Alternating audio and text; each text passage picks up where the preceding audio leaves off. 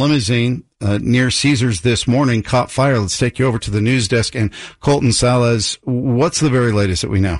Well, Michael, the latest that we know this morning is that limo caught fire and on Flamingo Road, westbound near Interstate 15, right near Caesars, actually behind Caesars. It appears that a Las Vegas Metropolitan Police vehicle was also involved in the incident. However, police have not released any information about what led to this crash at this time. It is also unknown if this was actually during a pursuit However, we do know, according to one of the reporters from 13 Action News, the officer and the limo driver were in fact not hurt. So- Which is hard to believe when you take a look at just uh, listen to some of this. This is just sort of the roaring of the fire of the uh, of the limo on fire. This is from uh, Action News from Tom George. Listen to that. That's the fire trucks gathered around this thing. It's a shell, really. Yes. Of, of, of a, of a limo. I mean, there's just nothing. This thing burned down to the ground.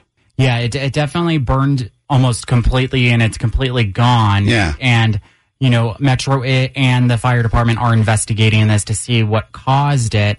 According to eyewitness reports, many people are saying the three people that stayed behind and talked with reporters that there was some sort of pursuit going on and either the limo got in the way or the limo was involved in the pursuit. We don't know at this time there is an allegation of a brown vehicle leaving the scene and that the police vehicle, when it collided with the limo, is what caused not only just a fire, but an explosion. And we do have an eyewitness who saw all this happen.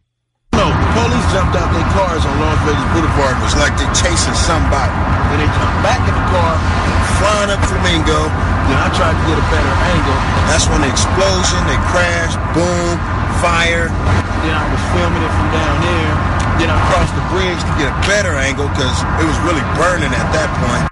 The, the lanes are reopened as mm-hmm. of 6.30 this morning. The crash happened around 2.30 in the morning, 3.30 in the morning. So the good news is, is that the lanes are reopened and traffic is resuming some sense of normalcy in that area. And even better news, as far as we know, nobody was hurt. Correct. Uh, you're not taking that limo anywhere anytime soon. No.